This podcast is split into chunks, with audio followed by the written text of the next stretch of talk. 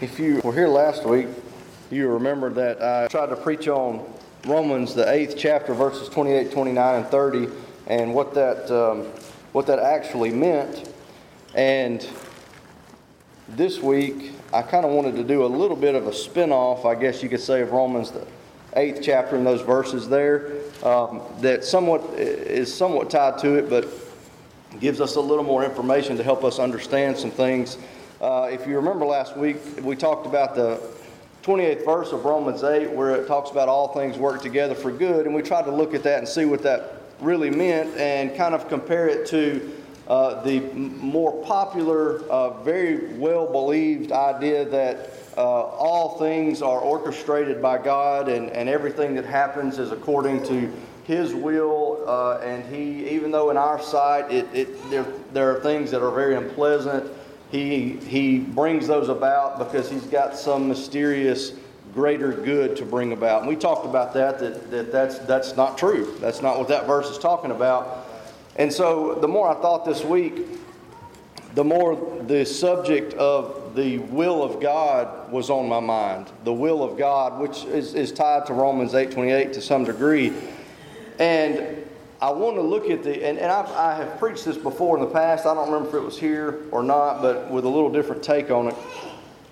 I want you, and don't answer this uh, because I I don't want you to answer incorrectly and, and maybe embarrass yourself. But I want you to ask yourself the question Is the will of God always done? Is the will of God always done? There are some people that would say that the answer to that is yes. They would say that everything that happens, even though we don't fully understand it, is in accordance uh, with the will of God. Uh, now, the answer to the question, is the will of God always done? The answer to that is, is clearly no. Clearly no. The Bible teaches us that, and we're going to look at that. Uh, for example, uh, in the book of First Thessalonians, I want to look at a couple verses here and try to establish at the beginning here is the will of God always done. In First Thessalonians, the fourth chapter, in verse 3, it reads this It says, For this is the will of God, even your sanctification, that ye should abstain from fornication. Okay, so clearly the Bible is teaching here that the will of God is that uh, you should abstain from fornication. And we know what that is. That is, you know, certain relations outside of the bond of marriage. And the will of God is that outside of the bond of marriage that that should not take place. So the question is, does it take place? Yeah. Well, of course it does. The vast majority, uh, I would say, uh, you know, that of unmarried people probably uh, are violating the will of God here if you just look at statistics. So, if I did not have any other verses, I could just use this verse to show you that the will of God is not always done. Now, if you flip over a chapter or so, 1 Thessalonians 5 and verse 18 says this It says, In everything give thanks, for this is the will of God in Christ Jesus concerning you. All right, there's another aspect. It is the will of God that we are thankful and we give thanks. Do you ever fail to do that? Sure, we all do. So, is the will of God ultimately done when it comes to His people giving thanks? The answer to that is no. So, when you think about, uh, and, and just from a logical standpoint, think back to the Ten Commandments where we know what the will of God is. It is not something that we have to scrutinize over and, and study over. We know that the will of God is that thou shalt not kill. Do people violate that? Yes. Thou shalt not steal. Do people violate that? Yes. So it's very easy to see that the will of God is not always done. Now, the will of God, and, and different preachers over time have given it, you know, different names, different uh, to, to, to establish these two different categories. The will of God is broken down into two categories. One is the absolute will of God. The other category is the permissive will of God. You might call that the free will, okay, of man. Permissive will of God, free will of man. We're going to call it permissive will of God. Now, what is the permissive will of God? The permissive will of God is when God's will is that we should obey Him in certain things. And if we obey Him in those certain things, then God's permissive will is satisfied. Okay? He says that my the will of God concerning you is that you abstain from fornication. Some do, some don't. The ones that do are meshing their will with God's will. And that's where we need to be. Our will needs to mesh with God's will. You see, under God's permissive will, we have the freedom and the liberty that we may obey and we may not obey. Now, I spoke to you last week about sometimes we're the victim of time and chance.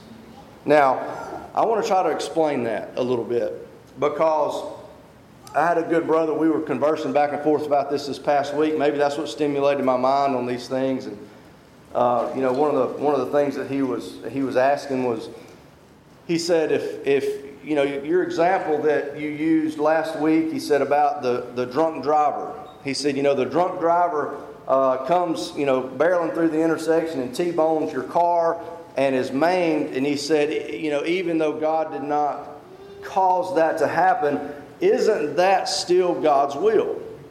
And I said, I said, well, no.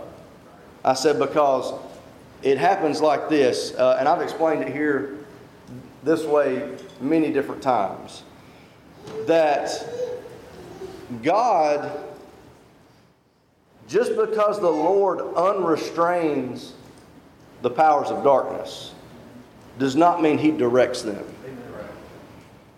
And the example that I've used before is the, the, the picture of a man holding up a dam that is, that is keeping a river back when, when that person removes his hand and allows that dam to fall, he unrestrains it.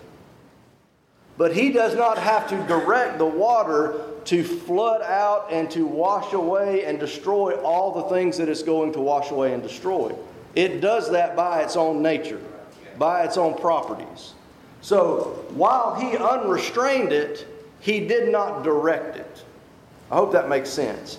Now, to some measure, to some degree, when Adam sinned in the garden, the Lord unrestrained sin and evil. And it flooded into this world and it began to corrupt and to destroy, but it wasn't because he was directing it to. It's because that's the nature of evil, is to flood in and destroy. So, when a, when a man decides to go out and get drunk and get in his car, under the influence of the powers of darkness, although they have the liberty to do that because they have been unrestrained to some extent, he does not direct them to do so. Now, and in that case, here's where our decision comes in. I'm the man that's sitting there at the table and I've got the case full of alcohol in front of me. Am I going to let my will mesh with God's permissive will? Or am I going to let my own will rule and set God's permissive will aside and go ahead and get drunk and go out and destroy somebody else's life? That is where time and chance comes into play. There are times we are victims because other people chose not to mesh their will with God's permissive will. Amen. Now, it's important that we understand that. But God's permissive will is not the only category. We also have God's absolute will. Now, God's absolute will, in my opinion, is best described in Daniel, the fourth chapter in verse 35, and it reads like this And all the inhabitants of the earth are reputed as nothing. And he doeth according to his will in the army of heaven and among the inhabitants of the earth, and none can stay his hand or sayest unto him, What doest thou? That is a picture of God's absolute will. And what I mean by that is there is no entity that exist that when God says, This is how this is going to happen, that nothing can stop that. No influence can stop that. Now, and I want to look at a few examples of that. In many of Paul's letters, when he begins to write the letter to the church at Corinth or the church at Ephesus or some of the other ones, he will start it like this Paul, an apostle of Christ Jesus by the will of God. Now, is Paul an apostle of Christ Jesus by God's permissive will or because of God's absolute will? Well, if you go back to Acts, the ninth chapter, for just a second, and you read about where all this begins to take place with Paul, if you remember, well, Saul, let me say Saul at this time, Saul is on his way to destroy the lives of Christians. That is his reputation. And he goes into cities, he imprisons them, he has them, you know, taken, and he has their stuff taken, and maybe has some of them killed. Paul is very zealous, but Paul is zealous for a law, not zealous for Jesus Christ. And as Saul is on the road to Damascus, we know the story where the Lord comes to him, and what I believe in that moment the Lord takes the old man heart out of him and he gives him a new spirit and a new heart and he borns him again on the road to Damascus. Now, he goes from one instant from hating Christians, wanting to killing them, to the next instant bowing down before the Lord, saying, Lord, what would you have me do? Give me a command. Direct me and guide me and tell me what you want to do. Well, at the same time, the Lord is talking to a man named Ananias a prophet of God, saying, There's a man named Saul that is going to be coming. And he said, I need you to interact with him. And Ananias says this He says, Lord, I have heard by many of this man how much evil he hath done to thy saints at Jerusalem. And there he hath authority from the chief priest to bind all that call on thy name. Ananias says, I, you know, Lord, I really don't want to deal with this guy. I've heard of how evil he is, and now you're telling me that I'm supposed to go and interact with him. And this is what the Lord said. He said, The Lord said unto him, Go thy way, for he is a chosen vessel unto me. To bear my name before the Gentiles and kings and the children of Israel, I will show him how great things he must suffer for my name's sake. Now, on the road to Damascus, was that the permissive will of God or the absolute will of God? Could, could, could Saul stay the Lord's hand right here? Could Saul say, What doest thou? No. Saul went from hating what the Lord was all about to surrendering the next instant under the mighty power and sovereignty of God, saying, What would you have me do? And then he is described to Ananias as he's not just some guy that kind of got his act together or that heard something special in a sermon or read something special in the law and decided to let his permissive will mesh with God's will. It's not what he says. He says, I have chosen him. I have selected him. I have overpowered him. He cannot stop this. Satan cannot stop this. And Paul says, Do you know, as he writes these letters, do you know why I'm an apostle of Christ Jesus? It's because of the will of God that happened on the road to Damascus, overpowering me, overtaking me, and making me something that I was not nor would ever become on my own. That's God's absolute will. Now, let me give you one other example of God's absolute will. Matthew, the first chapter, in the 21st verse, it says this speaking about Mary, says, And she shall bring forth a son, and thou shalt call his name Jesus, for he shall save his people from their sins. Does, is there anything in that verse that seems that like salvation is going to be an uncertainty. Is there anything about the way that's written that makes you feel like there's some guesswork and chance and some unknowns into whether or not salvation will absolutely be put on his people?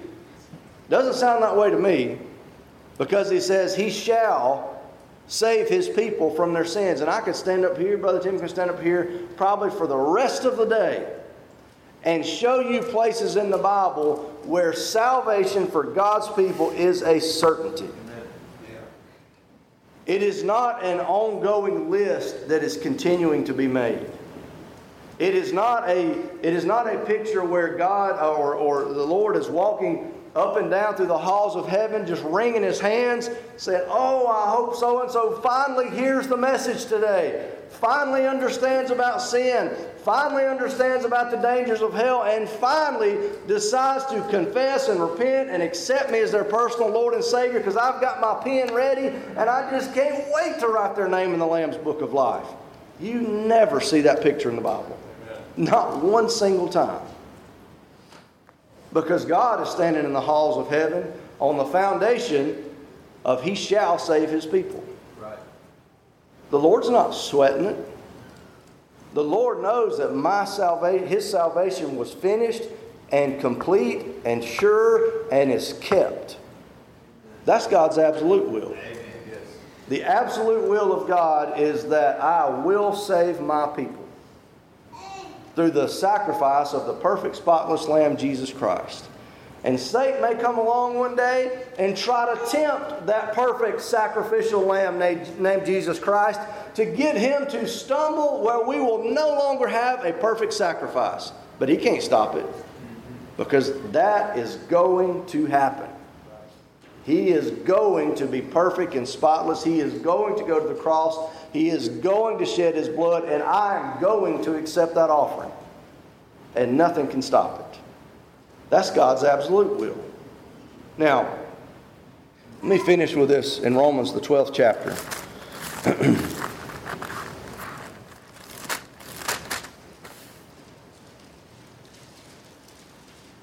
Romans, the 12th chapter here.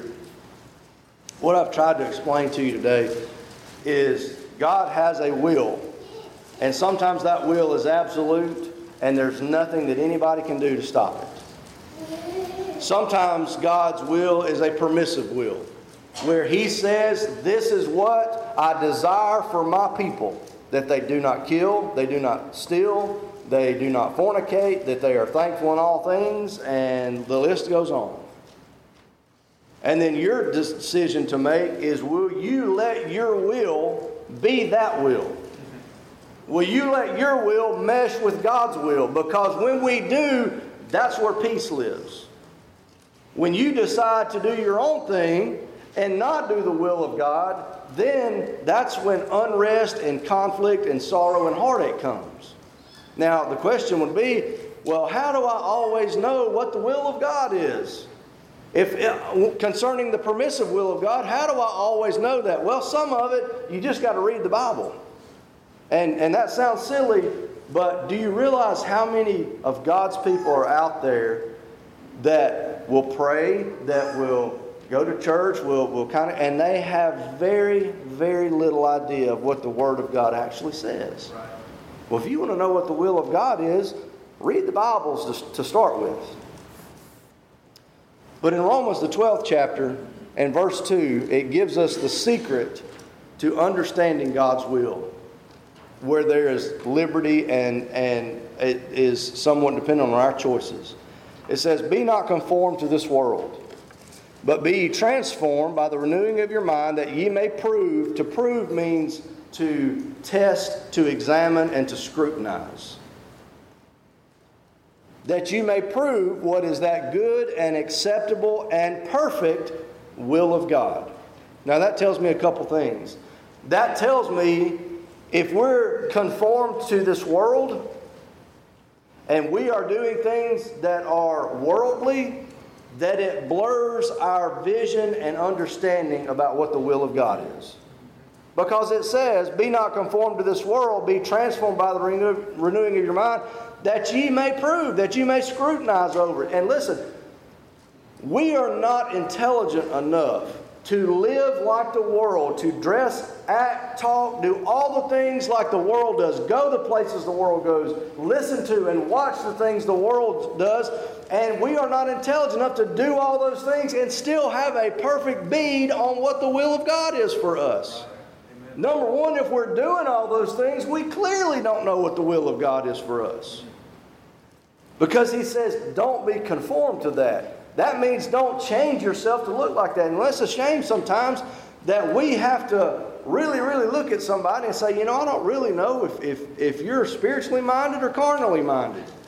I'm having trouble telling by the way you look and by the way you talk and by the things that you enjoy.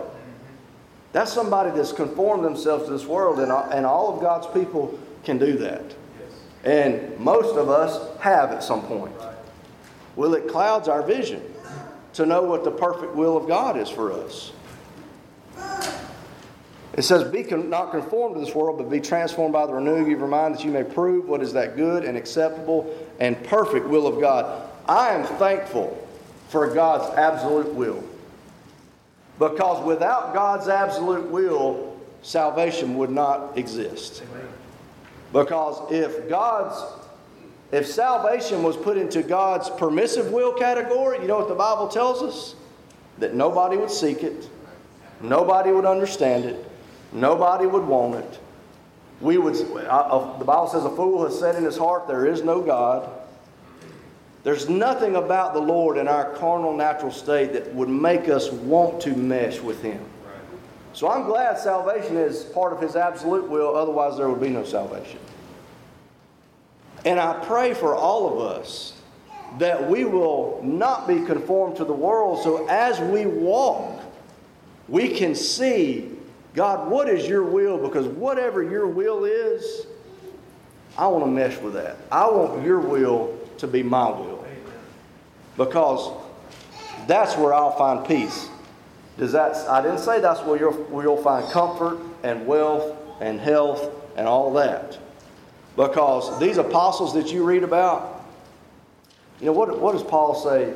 Uh, or maybe it was Peter, I can't remember which one that said, you know, happy are you if they persecute you. Did you know that when these men were suffering for the sake of the Lord, you see, their will, the Lord's will, and their will had become one. And it cost them dearly the comforts of this life. But they had more joy there than they did over here. I think about Jeremiah, and I'll close you with this. You know what the will of God for Jeremiah was? It was to preach. To preach in a time when nobody really wanted to be a preacher. I like preaching in this time. You know, revival, there's growth, people are interested. I wouldn't want to preach in a time when the Lord said, hey, nobody's going to want to hear what you got to say and they're going to hate you for it, and you're going to get sick of it. I wouldn't want to preach in that time.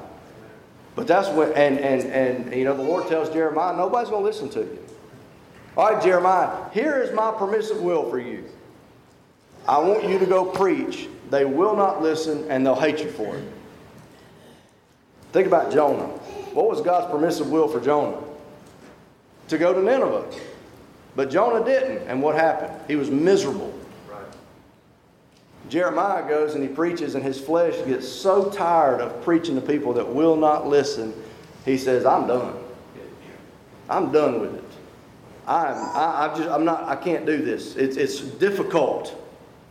But what Jeremiah found, what it, it was way more miserable, way more miserable to not be in line with the will of God than it was to run from it.